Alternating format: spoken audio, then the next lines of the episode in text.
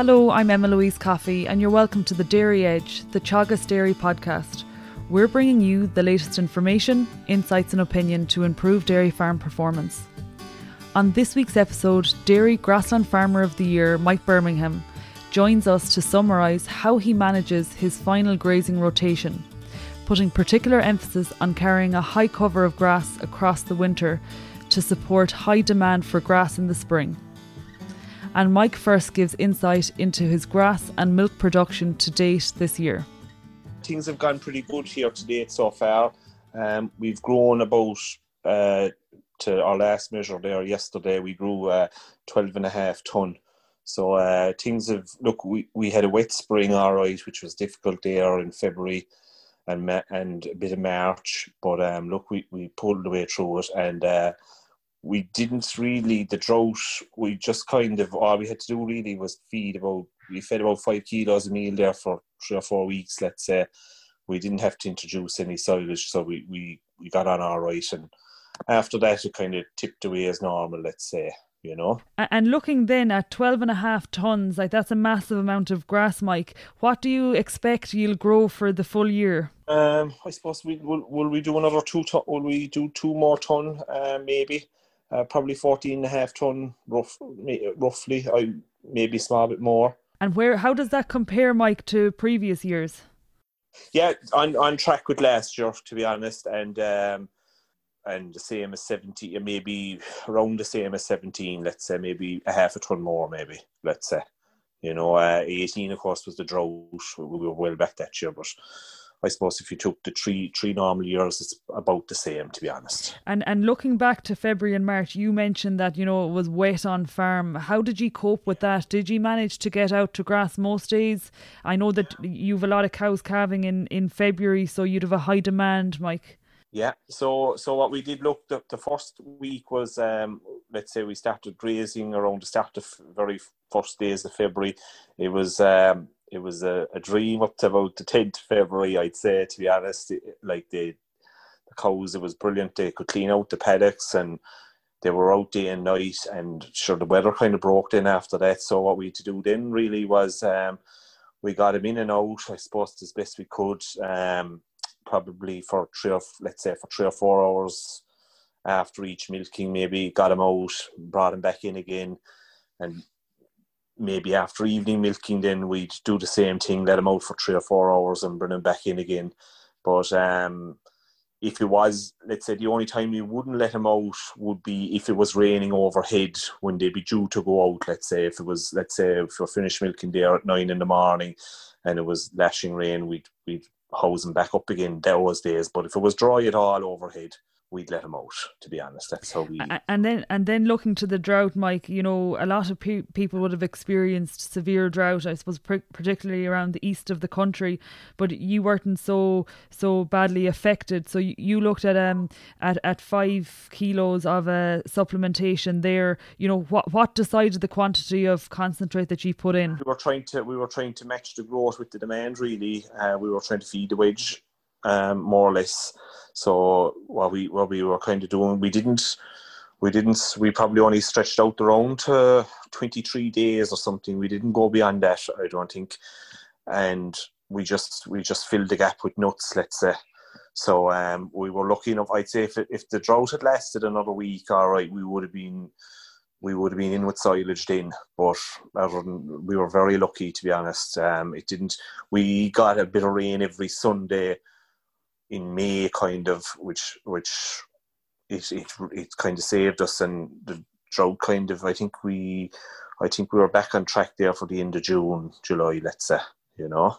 And and then looking into August, then Mike, you know there was yeah. heavy rainfall across the country. You know, oh, yes. did that impact on, on your grazing? Yeah, um, it, it did a bit to be honest because look, we're, we're we were I suppose we were just starting to be, we were we were building cover there from the start of August on, and we were going away. We, we was going away pretty well there. We were probably on eight, our aftergrass from our from our second cut was coming back into play, and we were probably grazing eighteen hundreds, and um, the thing with the grass was at the time was the dry matter was very low, let's say, so they were eating an awful lot of grass, and um, they didn't do much damage now to be fair. Let's say that probably the night of the bad storm all right there was a bit of marking done but nothing there was no serious damage done. But we probably after the storm we had up the sup we we were on two all along let's say two kilos a meal all along but we probably up to three because the grass was just going through them let's say so just to just to slow him down a small bit and help with the building of the cover for for the autumn. We we decided to give him an extra kilo. Now, if the weather wasn't bad, we wouldn't have needed to feed that kilo. But I suppose by right now, we're at a position at the minute we probably we'll probably leave it in for another week, and we'll see then again. We could maybe take it out for two weeks or something like that. Maybe drop a kilo for two weeks, you know, because they're they're on higher covers now, and we want we really want to shave the farm at the moment. Do you know to get it? Like we probably we've eight rotations done to date. We're starting our ninth round now. We have one one paddock grazed already for the ninth round. So really, at the end of this month now, the first of October, we'll be closing up the farm. So we, re, you know, we well the weather is good now we're going to try and shave the farm as best we can and so it's easier to graze in the next round let's say so you, you mentioned you're moving on to the ninth um, grazing rotation, Mike. So you're yeah. you're pretty much on target to achieve the ten grazings per paddock per year. Yeah, I'll have to tell the truth now. We'll we'll definitely get nine grazings overall the paddocks, let's say, and probably half of the other paddocks because we'll have to I'll have to close the farm at a, a, high cover for next spring. So probably you're looking at maybe half of the paddocks will be grazed ten times. Um, like I could end up leaving a paddock now at the end of at the 27th of September or something that I probably won't graze till next March. Do you know, it, depends on my farm cover at the end, let's say. Do you know, at the for closing date, it that'll all I'll kind of have to tie that in in that time, like you know. So we mightn't get all the paddocks grazed ten times, but we'll definitely, I suppose, half of the paddocks will be grazed ten times. You know. And looking then, Mike, uh, moving away from grass, um, yeah. you know, how has production been this year in terms of milk solids or yield? You know, are ye on par with last year, um, or you know, what what way are you? We're spot on actually with last year. Um, I was I looked up there this morning. Uh, we've just over 450 kilos supplied to the co-op uh, per cow. Um, so they're going really well. Uh, they're going really well. They milk really well this year now. To be fair, I'd say they're nearly week on week. They're the same as last year. To be honest with um, the only difference, all right, we've we've we've put in extra feeding in June with the drought, and we've put in, I suppose, extra feeding in March as well because. Uh, you know, it's so wet and cold, I suppose maybe there's a hundred or two hundred kilos extra supplement gone in this year. But other than that, then it's it's been it's been perfect really. To be honest, you know, it's it's very easy to be honest. You know, but they're going well now. To be fair, we can't complain. And I guess my uh, people might be mistaken. Um, um, when they, when they hear you talking about so much concentrate going in, and like you have said already that you're feeding the wedge, but you know you're talking about high levels there in early summer as a result yeah. of the drought, and also you know you were putting in extra bits where there were um, weather shocks. Yeah. What do you see the total concentrate being across? Um, the 2020 lactation? Oh, I'd say it could be close to the ton. All right, it was 800 kilos last year, so I'd be expecting it'll be close. It'll be it'll be very close to the ton. I'd say to be honest. I suppose it'll be a ton. I, I'd imagine. And and then looking to total milk solids, you're at 450 at the moment. What do you expect the overall milk solids to be by the end of the lactation? Um, what they do? Let's say we'll dry up around the sta- around the 10th of December. Um, whatever September, October, November. Would they do one? Would they do? They do 100 100 and would they do 120 on it?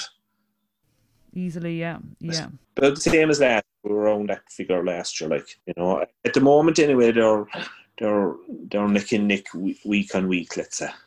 Yeah, and and what is the solids today, Mike? What sort of milk solids uh, are they doing? They're doing about 1.5, 1.6 at the minute.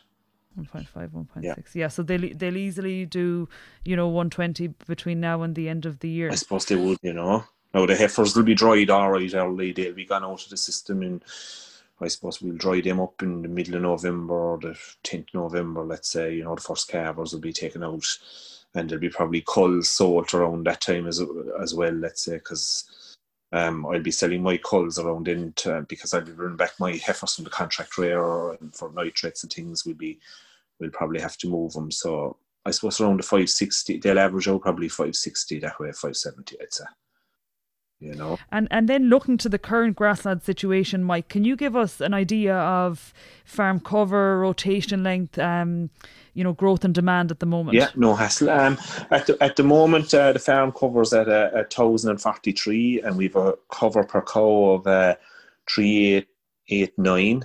Um, where where demand is at forty five. Um, this week actually, I measured there now yesterday. We only grew 45 last week. Um, I'd say maybe I'm being a bit overcautious at the moment because um, with the heavier covers, there might be a bit, I'd say the growth is probably closer to 50 realistically um, because we're just adding a small bit to farm cover every week. Uh, we're stocked at around 2.7 and our rotation is about 36 days at the moment, you know, so I would expect that we'll probably put another 50 to 100 on the farm for, you know, in the next, by the 1st of October, let's say. You know, probably, you know, let's say we didn't, we did, uh, we kind of were a bit, lack, we were a bit slow on the nitrogen, you know, around the time of the storm. We didn't go with any fertilizer with the wet weather that time. And we've, we've all the, let's say we did the last of the fertilizer, we finished last Tuesday actually. So, um, the farm should kick on a it should it should kick on i'd say we'll grow around the 50 next week and for the next two weeks so i think we'll be i think we'll probably add another 100 to the farm before we start dropping off let's say and and looking then to the um, the next two months we'll see out the grazing season on the majority of farms and, and indeed your farm. Yeah. And like you you mentioned that you know say while you know, traditionally it's the last rotation would start in October. You know, you're essentially possibly starting it in the last days of September. Yes. yes. Um, I suppose uh, to start off, Mike, uh, you know, looking at the, the that final grazing rotation, you know, how did that play out on your farm in the last year or two? Yeah, well, look, I suppose Emma Louise, we, we, we on the on the first of December, we we went to close. We we'd have normally have closed up with a cover of seven fifty, but this year I, I want to really close up with a cover of eight fifty, um, because I need to open with over a thousand on the farm in the first of February. And look, we probably we've in past good few years we probably are only growing three a day over the over the winter. So I'm going to work back from the, the first of December really to when I'll close up the cows. So look, if I run the farm down to um, 700 on the first of November, the cows will have to come in because I need will probably grow five a day in November, and I'd need that'll add 150. That'll bring me up to where I need to be. So it'll all depend on how to grow. Let's say how will I word this properly now? Is you know I'll have to work backwards all the time I'll have to keep an eye on the 850 and I'll go as far as I can then to make sure I'll have 850 on the 1st of December, if that makes sense. Sorry, no. No, no, 100%. So, like, I mean, really what you're doing is your autumn grazing rotation is dictated by having a certain level of uh, grass on the farm yes. on the 1st of December in order to open early. Exactly. And I suppose, you know, what is the key driver of having all that grass on the farm on the 1st of February, Mike? Well, it will just make my life easy, to be honest, because look, I, I don't mind housing up the cows there. Let's say we'll probably normally what we've done the past couple of years is um, we've put them in by night from the first of November to about the tenth to the fifteenth of November. And look, I don't mind feeding the cows for November inside because that's the only job I'll have to do that time. I can easily line the cubicles. I've plenty of time to put out the silage. I've all day to do it, let's say. But in the first of February, I've cows calving and I've cast feed and I've all the other jobs to do. So I, uh, as soon as the cow calves, really, I want to get her out and and like at least you don't have to be cleaning cub cleaning cubicles and all that extra, you know, the extra work. Let's say the extra workload that's reduced if you can get the cows out. And it's better for the cows, and it's it's easier. I suppose I know there's financial benefits, but the main benefit for me is uh, is the labour that the cows will be outside it's it's easy. All you have to do is is move the, tw- twine, and sure that that's that's the job. Bring them in and bring them out. You know, if the obviously if the weather is suitable, and even if the weather isn't suitable, even if you could get them out of the yard for three hours, you get an awful lot of work done while they're not in the yard. Do you know what I mean? You don't have to be, you know, let's say in an awful panic to get the silage loaded out for the cows while they're inside and get cubicles cleaned after milking and everything. You have a bit of time. If you can get them out for a couple of hours, that'll buy you a bit of time to get the work done, you know, at your own pace, let's say. And look, I think, Mike, that's very characteristic of, say, your modern farms where there's high percentages of cows calving in the month of February. And also there is that, I suppose, realization that grass is is more valuable in springtime rather than autumn time Definitely. and and and you know it, it it's reflective in terms of what you're saying so can you take us through then what your last rotation is looking like you're going to you know, you, I suppose you don't know when your start of your last round is going to be until yeah. the end of it, essentially, exactly. because it's dictated by um, farm cover rather than ticking off every single paddock with the grazing.